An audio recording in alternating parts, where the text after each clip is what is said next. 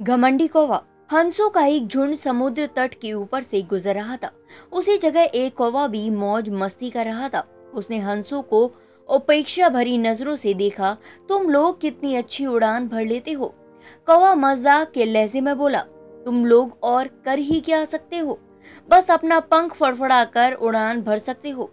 क्या तुम मेरी तरह फुर्ती से उड़ सकते हो? मेरी तरह हवा में कलाबाजियाँ दिखा सकते हो?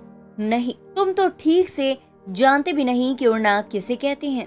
कौवे की बात सुनकर एक वृद्ध हंस बोला, ये अच्छी बात है कि तुम ये सब कर लेते हो, लेकिन तुम्हें इस बात पर घमंड नहीं करना चाहिए। मैं घमंड वमंड नहीं जानता। अगर तुम में से कोई भी मेरा मुकाबला कर सकता है तो सामने आए और मुझे हरा कर दिखाए। एक युवा नरहंस ने कौवे की चुनौती स्वीकार कर ली। ये तय हुआ कि प्रतियोगिता दो चरणों में होगी। पहले चरण में कौवा अपने कर्तव्य दिखाएगा और हंस को भी वही करके दिखाना होगा। और दूसरे चरण में कोवे को हंस के करतब दोहराने होंगे। प्रतियोगिता शुरू हुई। पहले चरण की शुरुआत कोवे ने की और एक से बढ़कर एक कलाबाजियाँ दिखाने लगा। वह कभी गोल गोल चक्कर खाता तो कभी ज़मीन छूते हुए ऊपर उड़ जाता। वही हंस उसके मुकाबले कुछ खास नहीं कर पाया।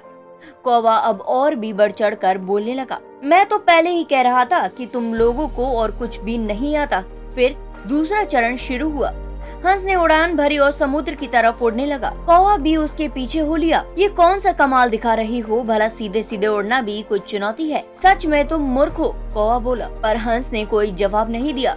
और चुपचाप उड़ता रहा। धीरे धीरे वे ज़मीन से बहुत दूर होते गए और कौवे का बड़बड़ाना भी कम होता गया। और कुछ देर में बिल्कुल ही बंद हो गया। कौवा अब बुरी तरह थक चुका था इतना कि अब उसके लिए खुद को हवा में रखना भी मुश्किल हो रहा था और वो बार बार पानी के करीब पहुँच जा रहा था। हंस कौवे की स्थिति समझ रहा था, पर उसने अनजान बनते हुए कहा, तुम बार बार पानी क्यों छू रहे हो? क्या ये भी तुम्हारा कोई कर्तव्य है? नहीं, कौवा बोला, मुझे माफ़ कर दो, मैं अब बिल्कुल थक चुका हूँ। और यदि तुमने मेरी मदद नहीं की तो मैं यहीं दम तोड़ दूँगा। मुझे बचा लो, मैं कभी घमंड नहीं दिखाऊँगा। हंस को कौवे पर दया आ गई। उसने सोचा कि चलो, कौवा सबक तो सीख ही चुका है। अब उसकी जान बचाना ही ठीक होगा। और वह कौवे को अपने पीठ पर बैठा कर वापस तट की ओर उड़ चला। तो दोस्तों, आज की इस कहानी से हमें यही सीख मिलती है कि भले हमें पता न हो, पर हर किसी में कुछ न कुछ क्वालिटी होती है, जो उसे विशेष बनाती है। और भले ही हमारे अंदर हज़ारों अच्छाइयाँ हो, पर यदि